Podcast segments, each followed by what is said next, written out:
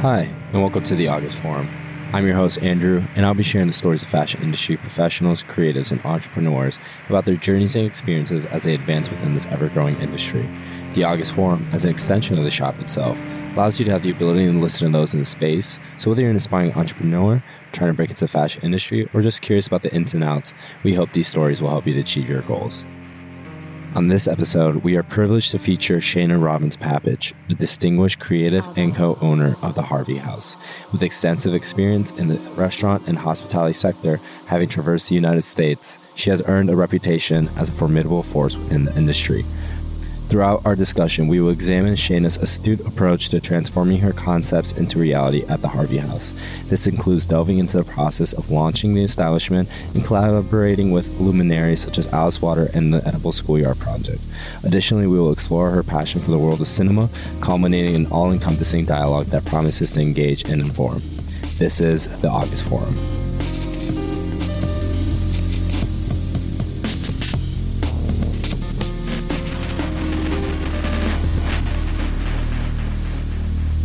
Well, for today's episode, I'm joined by Shaina Robbins Papach. Shaina, how are you doing? I'm good. How are you, Andrew?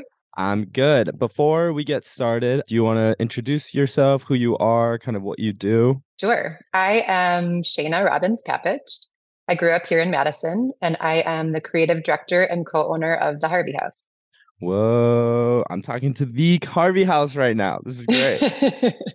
Before we kind of take like a deep dive into you, your history, and then kind of what happens with the Harvey House, do you want to talk about maybe some of the music you've been listening to recently, or kind of some of the foods you've been also eating?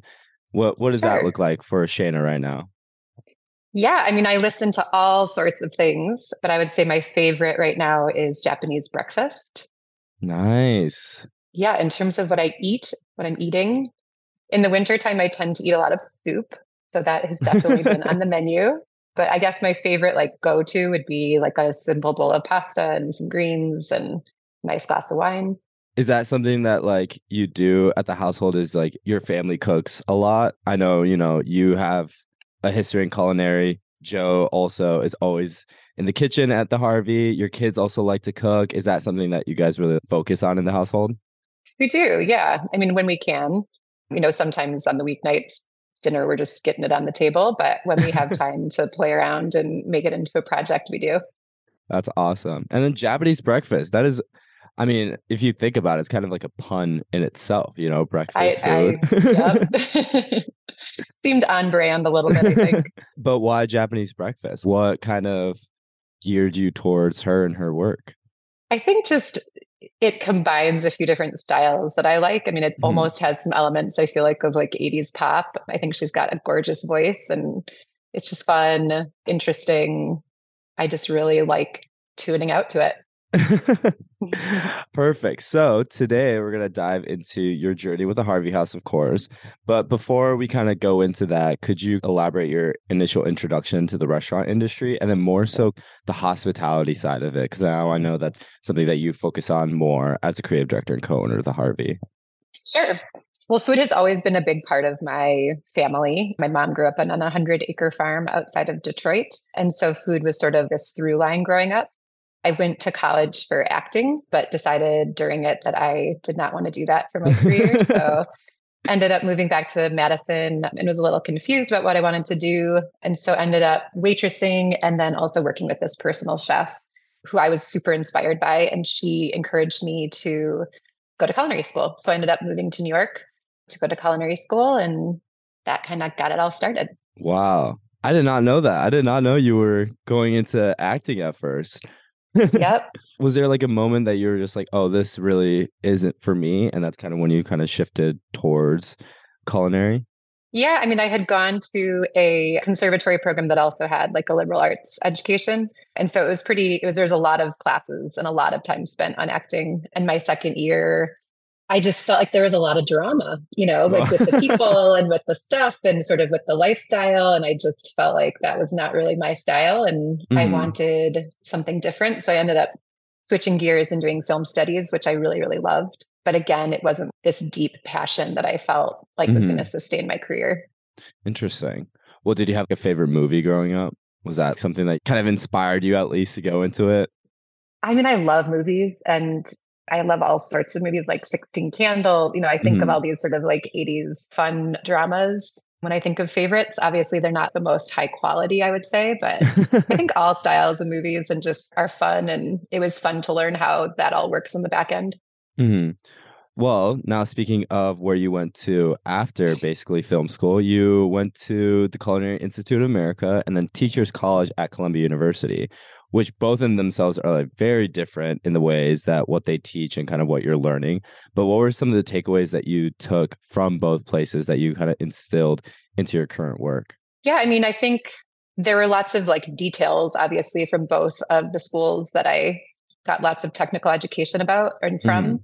But I think just in general, both of them just figuring out what my passion was and the best way to get education around it. And for me, it was definitely traditional school, but it definitely does not have to look that way. Yeah, that's great. I mean, Teachers College in itself, you kind of went there to learn about nutritional health, if I'm correct, right?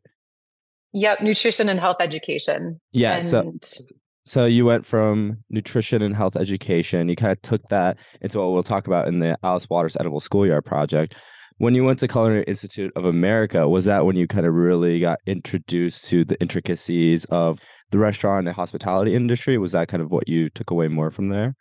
Yeah, I mean, the combination is it's not the most traditional one, I guess. I was working for the wine consultant at Gourmet Magazine in New York, and we went to the James Beard Awards in 2003. And mm-hmm. I saw Alice Waters talk about this program that she had started, the Edible Schoolyard that you mentioned. And it's a garden and cooking education program for a public middle school in Berkeley. Mm-hmm. And after she talked about that, it just kind of all clicked for me. Interesting. Well, that was going to be my next question. Was there a pivotal moment in your journey when you realized that pursuing a career in the restaurant and hospitality industry, specifically in the context of your work before opening the Harvey House, was it that? Was it seeing Alice Waters basically and having that click in your head, like, that's something I want to do? For sure. It was definitely that. And I think like her passion, you know, bleeds into everyone that she talks to. So I think, mm-hmm. you know, I took that and ended up quitting my job and ended up going to culinary school and, you know, led me in all sorts of different directions. That's awesome. Well, before we get into Alice Waters and the Edible Schoolyard Project, while your time in New York, you worked at Gramercy Tavern where you ended up meeting Joe, but you didn't end up dating until after that, basically. You also then worked at Alice Waters Chez Panisse in Berkeley, California. How did those times in basically two opposite sides of the country allow you to have a different perspective in the industry and in your work, basically? Yeah, I mean, I got to meet a lot of really passionate hospitality professionals mm-hmm. who held themselves to really high standards. And honestly, it all just made me want to be better. That's awesome. I mean, what was your time at Gramercy and like working with Joe before you guys even, you know, yeah. had a family even, you know? well, he was my boss. Um, and I obviously liked that, or else, you know, we would not be working together now. But yeah, I mean, it was a very serious New York City kitchen. So mm. it was really long hours and you know a lot of the kind of traditional kitchen things that you think of. We got paid very little. We worked really hard. We learned so much. I mean my best friends are still people from that period of time. And Chez Panisse was very different. I mean people worked really hard but it was a much know, usually people in New York City restaurants, you work at some place for a few years, mm-hmm. maybe five tops, and you move on to another place. Panisse, there's people that have worked there for like 20, 30, you know, so oh many goodness. years. But I would work, there were two different kitchens. There was like a downstairs set menu, and then there was an upstairs, more like cafe style restaurant. Mm-hmm. And I worked downstairs, and we would cook for 50 people and they would all come in between like five and six and then we would sit down around 7.30 and eat the meal together all the cooks have a bottle of wine and then cook the next round of diners which as you can imagine is a very different style of working than what i described from gramercy but both of them i really loved both of them i learned you know a tremendous amount from and it helped me develop some i hope some place like in between those two styles Yeah. I mean, the way you kind of just described how you guys cooked for basically an hour for 50 people, then you went and sat down and eat the meal that you guys basically kind of were making. Have you ever seen the show The Bear? I actually have not. I really You need have to. not. I really need to. I feel like it's a little close to home, you know? Yeah, so the way you described that, that's something very reminiscent in that show where before they open, before they serve all these diners ready to eat, they all sit down together and eat the meal together. Do you find that that was something that you really enjoyed was basically like knowing that everyone was kind of going through it with you, being able to sit down with these people, kind of enjoy that meal together, kept you motivated to do it all over again? Yeah, I mean, it's interesting because the menu changes completely every single night. So Yeah. you eat something totally different every night. It's really about, you know, you're taking your cooking skills and applying them to every dish that you make for that week. I think it was a team building thing for me because I was so green and so excited about learning everything that I possibly could, you know, sitting Mhm. down with these cooks that I looked up to so much and hearing what they had to say about this is a little bit, you know, needs a little bit more acid or this needs this or, you know, I would have cooked this differently. I mean, it, it was, I learned as much sitting down to dinner with them, I would say, as I did, you know, cutting up whatever it was that we were cutting up. That's awesome. Do you find that you now, as a leader of your own restaurant, do you find yourself taking aspects of Gramercy or Chez Panisse a little bit more? Or do you find it it's kind of more of a mixture of the two in the way that you kind of lead your staff?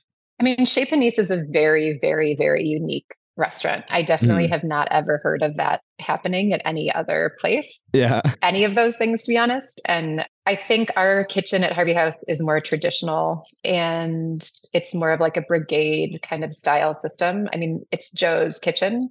Mhm. I think it's really important for us both to have really different jobs. And he is a chef. I am not a chef. I cooked for a handful of years in Mhm. professional kitchens, but he's cooked in professional kitchens for 20 years and he is very talented and I definitely don't pretend to be the chef in the family, although he we sometimes joke about it. But yeah, I mean, I think we try to have an ethical business. We, Mhm. you know, give our team health insurance and dental and vision and work on different things that we can do to support them in different ways and are trying to get better at that for sure. But yeah, it's definitely not like Panisse. I was gonna say that sounds like a one of one of many Yeah. restaurants. During my recent conversation with Shaina, it was revealed that she is highly focused on pursuing a professional path within the re- restaurant industry. Shaina shared with me her experience working in the restaurant industry, which began at the renowned establishment of Gramercy Tavern in Chez. Throughout her exposure to different restaurant cultures, Shaina became a prominent leader in her own right. Shaina's commitment to improving her skills in the restaurant industry led her to enroll in the Culinary Institute of America, where she honed her craft. Additionally, she studied nutritional health at Teachers College at Columbia, which helped her in her work with Alice Waters and the Edible Schoolyard Project. In discussing the Edible Schoolyard Project, Shaina shared her experience working under the leadership of a culinary powerhouse like Alice Waters. She was involved in a project that gave students and their parents access to healthy meals and food. Through this work, Shaina not only demonstrated her expertise in the culinary arts, but also showed a passion for helping others and promoting healthy living. Well, going out of Chez Panisse into basically Alice Waters' whole Edible Schoolyard project, you had the opportunity to work under her and for the Edible Schoolyard project as the consulting director. Again, could you reiterate what the Edible Schoolyard project is and then how did that opportunity come for you? Sure. So the Edible Schoolyard project has grown a lot over the years, but at that point, it was a garden and cooking education program for sixth, seventh, and eighth grade students at a public middle school in Berkeley. The garden and cooking and the garden and kitchen were on the grounds of the school. So, you know, science and math classes would come and do garden class to support their education in those classes, and um, like history and language arts would come into the kitchen. That's awesome. It was great. I loved it so much. and I think it was a really powerful educational tool for a lot of students. Mhm. Uh, when I was in grad school, I was doing, I did my fellowship, luckily, writing about their first teacher education program that they were doing. And I was there for like a month and a half. And the woman who was at that point the director was leaving to open a program in Thailand Mhm. for a year. And so Alice asked me if I would stay for that year and help run the program. And I really could not say no to that. So I stayed. what a wonderful opportunity. See, I remember, I mean, this definitely isn't our second time doing this, but I remember when you first kind of told me about it. And when I first learned about it, it was really interesting because it's not something that you really see across the US. It's very kind of niche and unique in the way that it operates. So for you, when you had the opportunity to do that, was that something super special for you, knowing that this is an impact you're making on these kids and also these parents almost in a way that you can't see across the US? It was very, very cool for a lot of different reasons. Mm-hmm. Um, I really enjoyed that teacher training program, which has grown into something that is really useful for different types and styles of schools around the country and around the world. And people mm-hmm. do come from all sorts of places to learn about their model. I don't know that their model works just sort of like a restaurant. If you come and learn from a restaurant, you can't like take that exact yeah. structure and apply it to your own. It has to become your own. So I think there are ways to replicate certain of the aspects of education or certain of the of the things that are taught in that mm. program. But yeah, it's a very unique program for sure. That's awesome. Well, what were some of the biggest takeaways that you got to have working under Alice and the project itself?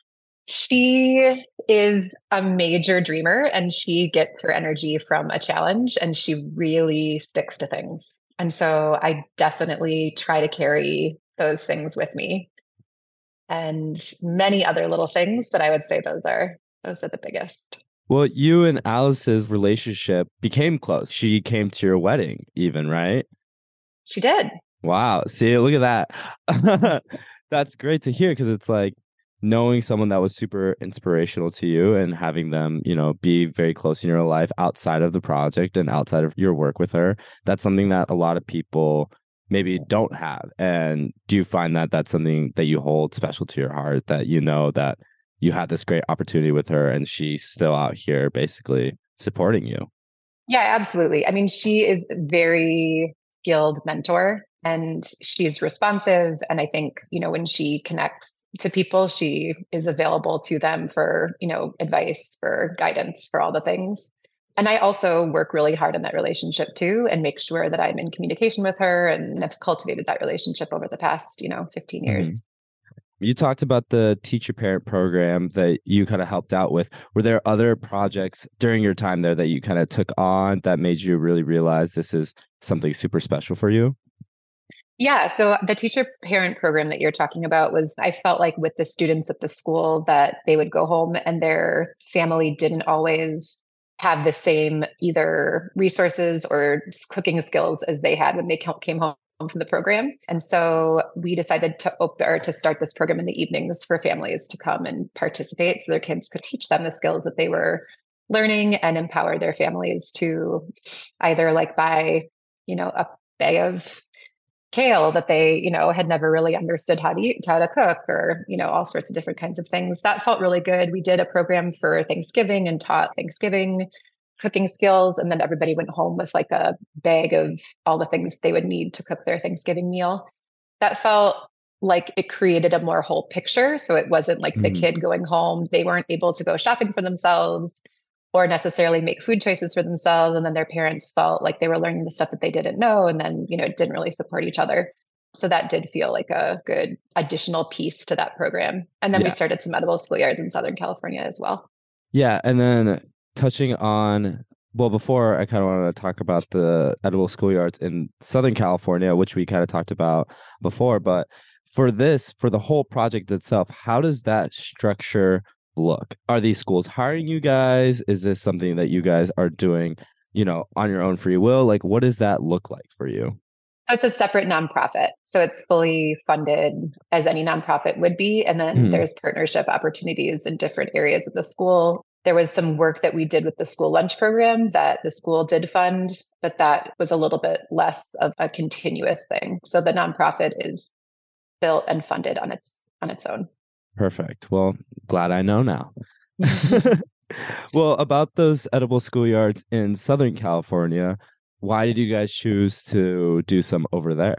So, through that teacher training program, we met a lot of different educators and nonprofit directors. And one of those people was a woman in Southern California who had a massive produce company and she was wanting to start some charter schools and she wanted the charter schools to have an integrated garden and cooking education program to start with so that that was really like one of the fundamental teaching tools of the school.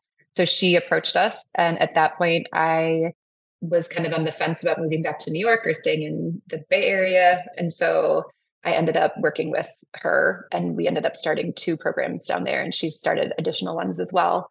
But she has Grimmway Farms, which is, you know, a huge produce company. And I think there's a lot of opportunity there because mm-hmm. it's sort of a food desert while also being such a large percentage of the country's food is grown. So I think that it doesn't connect down there. And she really wanted to connect it for the students in the school. What was your reaction when you maybe found out or learned about that because when i heard that it's just that's crazy to me that over there that's where most of our food is coming from in the us and yet a lot of these people don't have the opportunity nor the gateway to be able to access these foods yeah what do i think about it? Or, yeah. Yeah what was um, like your um, initial thought there? Well i mean it is definitely surprising and it's definitely upsetting mm-hmm. and i was really excited to be a part of uh, you know educating the children of a lot of these farm workers and making their parents' jobs or not making them, but you know, reminding their kids that their parents' jobs were incredibly important and wonderful and that I think making it more elevated or making them more proud of what was happening down there. That's awesome. Well, let's shift out of the edible schoolyard project. What was your journey after that? Where did you end up going post the edible schoolyard project here? So after that, I ended up moving back to New York and worked at a place called Stone Barns Center for Food and Agriculture. And that was an hour north of the city in Westchester County. It was on the Rockefeller's old dairy farm, and there was an educational center, a farm, and a restaurant. And I ran the programming there. That's awesome. And is that when you and Joe kind of reconnected? It is. Wow, look at that. So you guys reconnect. This time he's not your boss. How did you go from there all the way to Napa Valley before coming back to Madison?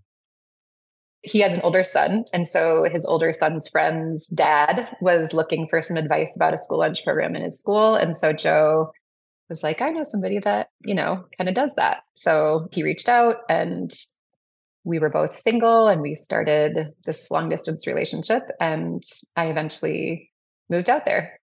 Wow. And then during that time, you guys were close to opening up a restaurant there. What was that like? What happened there? Well, I have always wanted to own a business, and Joe has always wanted to open a restaurant. So I think once we decided to get married and have kids and spend our lives together, I think that was sort of the path. And we started looking at places we both really, really love Napa. And we lived in St. Helena, and there was a restaurant that was empty on Main Street. And so we started thinking about, you know, what our restaurant would look like and be and got some funding and you know all the things that you do. And we were then you know literally the night before we were supposed to sign the lease we were walking around on main street and it just like didn't feel right. And so yeah. i was pregnant with our first kid we were married but you know we had been we got married about six months before that and we decided that we wanted to think about other places to be. It didn't feel like it was a sustainable financial decision and you know having kids and a restaurant we wanted to be closer to my family or to family and we're super close to mine so we ended up moving back to madison wow and it's been five years since you've been back here it's been just about five years since we five moved back. Years. Yeah. So how's that like for you now? What have you guys been up to since you've been back here? Other than, of course, opening up a restaurant. I mean, babies and restaurant is really what it has been. we and the pandemic, of course. Yeah. the wonderful pandemic. yeah, I mean, we have three kids who are five and under. And when we got back here, we really started working on Harvey House. It took us just about three years to build it. And during that time, Joe left a few times to cook for some private clients and make some money. And then, you know, we just have been working on it kind of on and off and then opened in July of 2021. The Alice Waters Edible Schoolyard Project is a nonprofit organization that aims to revolutionize the approach of children towards food and its consumption. Based on the fundamental principle that a garden and kitchen can be utilized as an educational space, the project emphasizes the significance of nourishment, community, and sustainable living. Through its association with the project, Shaina received an opportunity to gain unique insights into the culinary industry, which went beyond the conventional realm. Additionally, her professional relationship with Alice Waters was exceptional and further added to her learning experience. Shifting our focus towards the Harvey House, I would like to extend my appreciation to Shaina and her husband Joe for providing Rob and me with an exceptional dining experience. The creation of the Harvey House, which we will discuss further, has managed to capture modern nostalgia, not only through its food offerings but also through its ambiance. As a Madison classic, the Harvey House holds a special place in the hearts of its patrons, and Shaina and Joe's attention to creating an inviting atmosphere for their guests is truly commendable. Well, let's get into it now. Let's talk about the Harvey mm-hmm. House. So, I had the chance to eat there with Rob, and it was great. We had a wonderful time. I mean, we really did feel like, I think I said it last time, like superstars and like, you know, just the star of the restaurant, basically. Mm-hmm. How important was that kind of instilling that mindset to everybody that whoever comes into the door, you guys will be treated as the same as someone else here? I mean, it's really important to us that hospitality is like at the center point of everything that we think about and thought about when building the restaurant and mm-hmm. making sure that you know people have a real experience. And you know we i try to do that through the design as well as you know joe through the food and then through the hospitality. I think all three of those things are equally important. Yeah well, you were in St. Helena. You were very close to opening up a restaurant there. What was it like the day before? That's when you guys realized that's like, yeah, you can't do it. You come back to Madison, you know, you decide that you want to be closer to family. You want to open up a restaurant here. Then you guys see this old empty train depot. When you guys first saw the space, what was the initial thought? Well, we were like, this is it. I mean, we had looked at a few other places that were in new construction, and we both are like, you know, into history and loved the idea of creating a restaurant in a historically significant building. I think, you know, just having old bones already sort of gives this sense of of magic or something that mm-hmm. I don't think that we were finding that we were getting in the other spaces we were looking at. So we signed the lease and didn't really completely know what we were getting into, but got started. Well, the Harvey House itself is not only a nod to your grandfather, but in part kind of like the movement stemmed from Fred Harvey, which I learned all about this while doing the research on you, the Fred Harvey Company, and then also the Harvey Girls. What made you guys kind of take that inspiration from Fred Harvey, also your grandfather, and open up a supper club, but with the same feeling of those old Harvey houses? The Harvey stuff all started because when we decided to sign the lease in the train station, we started reading about train travel and just train dining and all that kind of mm-hmm. stuff. And Fred Harvey inevitably came up because he had started a chain of restaurants along train lines before there were train dining cars, trying to elevate, you know, dining when you're traveling. And we loved that story and there's so many stories and so many people that have you know specific lovely stories about working for him or working in those restaurants called the Harvey houses. And then my paternal grandfather's name is Harvey. So I think the family connection and then the, you know, historical connection, it just, we felt like it was the right fit for that. Mm-hmm. And then as far as like the supper club goes, I mean, we started eating around Wisconsin when we got back here and really fell in love with many elements of a supper club that mm-hmm. sense of generosity that sense of you know lingering that sense of fun and you know celebration all of those things were things that we wanted to incorporate into our restaurant in some way. And so felt like you know there were elements of the supper club vibe and then also the supper club food that we wanted to pull in. I wouldn't call ourselves a supper club and i do think that sometimes when somebody thinks that we are a traditional supper club they are surprised because we are not. But i think that the i'm really happy with the elements that we are able to pull in yeah, that's, I mean, I remember going into it thinking, you know, it's a very traditional supper club. And then I leave the place and I'm like, whoa, that was not what I expected it to be. It's like a, it was like a whole experience that, like, in a whole journey that I took through a meal, which was awesome. But speaking of the elements, like outside of maybe the menu and the food, you know, you're the creative director of the Harvey House and you kind of oversee a lot of what's going on at the restaurant. But when you when we're going into kind of the design and some of the aspects of it, what were some of the important things that you kind of took into mind when developing what it would look like? Well, we had lots of help with the design and the way that we wanted it to be thought about was we wanted there to, to feel we wanted there to be several spaces so that if mm-hmm. somebody mm. dined there you know which we have regulars who dine once or twice a week that they could sit in different spaces and feel like they were you know having a little bit different of an experience we also wanted like i said the generosity component really flows through a lot of the way that we thought about design as well and just a sense of experience again i guess is the best word for it but you aren't in madison not that there's anything wrong with being in madison but just mm-hmm. that you mm-hmm. have a night that you're sort of like where am i and it i think helps somebody to really enjoy the people that they're with and enjoy the food and kind of you know escape from their life for a moment if someone were to go into the restaurant without knowing anything about it how would you kind of describe the ambiance, kind of the design itself? Like someone's just coming into it blind, what would you kind of tell them? Ooh, that's a hard question. um, I think, I mean, maybe modern nostalgia. That's mm. something that we have thought about throughout the process too. I guess that would be the the most succinct way. I think that I think that's the best way to describe it. Because I was gonna say, with the whole aspect of modern nostalgia. It's like when I went to eat the food, kind of had the whole experience there. It's like it felt like something I remembered, almost like a past memory in a way. But then now I'm reliving it in this more modern, more dynamic aspect of it. And I, I thought that, that I think that was a really cool thing that's just like I've gone you know, living in the Midwest, I think a lot of us have gone to eat at different like supper clubs and different types of restaurants, but it felt like an accumulation of everything into like a whole space, which felt really cool. And I I really like that. But you kind of wow. talked about how you split up the restaurant in different aspects.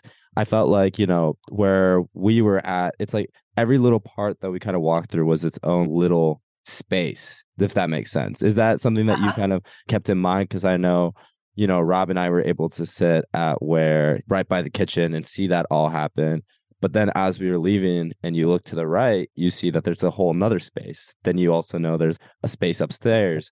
Is that kind of how you guys thought about it? Just making everyone kind of feel not enclosed, but really comfortable with each other, kind of really, you know, just cozy with each other. Yeah, I mean, it's a big restaurant. So we, you know, on a busy night, we'll do 250 people. And so we wanted it to feel more intimate than a room with 200, you know, not that we do 250 people at the same time, but, you know, we wanted it to feel like it was cozy, like you're saying, or intimate mm-hmm. or special. But also the space itself does lend itself to sort of smaller spaces. We could have opened some spaces up, but you know, with the old bones of it all, we wanted to keep as much as we could of the um, original details. And so we left them and like the different spaces so that it does give mm. you that sense of special. Yeah. I mean, when I first like I live right by the Harvey, so it's great because I walk past it every day, you know, get to experience that. But you guys still have the old train cars there? Like, is there any particular reason that you wanted to keep that there and kind of incorporate that within the restaurant? So the train cars were brought actually in from Mexico. They're old Whoa. MTA New York City subways, subway trains, but they were brought by the landlord before ours and they were laid on a fake track. So they were there and we loved the idea of having a train, you know, a dining car that we could serve people in. So mm-hmm. we do rent one of the trains and we did, you know, style it out in like an old kind of fashion train way there is a functional train track on the other side of that. So when you are sitting in the train, sometimes there will be a train that goes by, which I like. But yeah, it wasn't necessarily, I mean, they were there and we loved them and and so it became part of our special events offerings. Is that kind of where a lot of the more private dining is held, kind of allowing everyone to really be with each other in a more intimate but also like closed off space? Yeah, so we have the train for that. We sometimes will do a ticketed event on there as well. And then we mm-hmm. also have another space that we call the office and we do work in there, but it's just an extension of the train track. So it's right next door to the restaurant. And I like that space as well. We also sometimes do do parties upstairs or mm-hmm. a full buyout of the restaurant as well. That's awesome. Well, now you guys have been open for a year and a half now. Like, how have you seen the restaurant grow, not only in terms of like the consumer basis and like the brand recognition? Like, everyone in Madison, I think, knows what the Harvey is, you know, always thinks about going there. But the idea of bringing back people's appreciation for a new age outside of like new age Midwest supper club and kind of the hospitality included with that idea of a supper club or, you know, what you have said, it's like kind of grown past that. Well, thank you. I mean, I it's grown past that because people make it their own. You know, it's mm-hmm. our team and it's also our guests that really have taken it and run with it. And I think that part was hard for me at first to let go of those details, but it's so much better for it. And I think, you know, classics are classics for a reason. Yeah. Not that awesome. we are, but you know, taking different classic elements is I guess is what I mean, you know, has been helpful in defining our style, both from the physical space to the food to the hospitality. But taking some of those classic supper club elements are familiar to people. Like when you say you felt like you had been there before, that, you know, mm. it was mm-hmm. like an updated experience. I think because we've really tried to learn from people who have done it before. Yeah. Is that something that you kind of see grown in the restaurant industry itself, where it's like new restaurants are taking elements of something very nostalgic and updating it and reigniting it with their own kind of spin on it. Is that something you've been seeing? Yeah, I mean, I think that's been done for on and off throughout the history of restaurants just because there's like you know only so much it's, it's, like it's food so there's only so many things you can do of course you know there are some people that go you know very very creatively with it but mm-hmm. from the style that we do you know there's recipes and nobody's coming up with like a brand new recipe that nobody has ever done before. So right. I think, you know, we, like I said, you know, both Joe and I have had really incredible mentors and opportunities to learn from people who do it well. And so I think we try to take what we can. And I hope that, you know, and I imagine that most people that are in any industry try to do that with their mentors as well. Mm-hmm. Well, now with the Harvey House basically fully established and integrated within the Madison culture, what are the aspirations for you and Joe in 2023 and how do you like kind of intend to advance that? We have lots of work to do still on the Harvey House. I appreciate all of your lovely compliments. um, but, you know, we see it that we've just gotten started on mm-hmm. getting things established. We are starting brunch at the end of April. So that will be very fun. That'll be fun. Um, and we have some fun events and things that we're going to do ticketed on the train. I'm looking forward to those.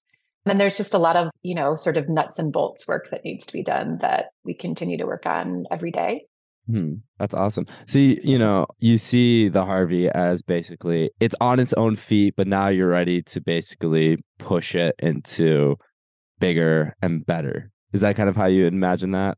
I mean, I think that restaurants or anything, you know, any kind of business, any small business is always kind of a work in progress. And mm-hmm. I mean, just because it's, you know, we're open seven days a week and we have we have an incredible team, which I feel so grateful for. But I think it will always be a work in progress. It's a group of people using mm-hmm. perishable things.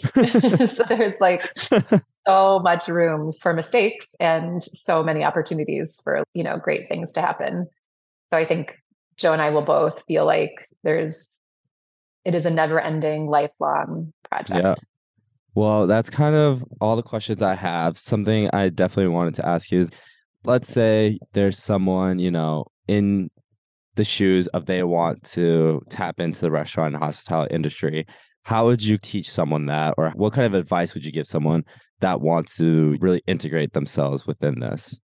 Yeah, I mean, I think that it's hard work it's really satisfying. Mm-hmm. It's not very glamorous.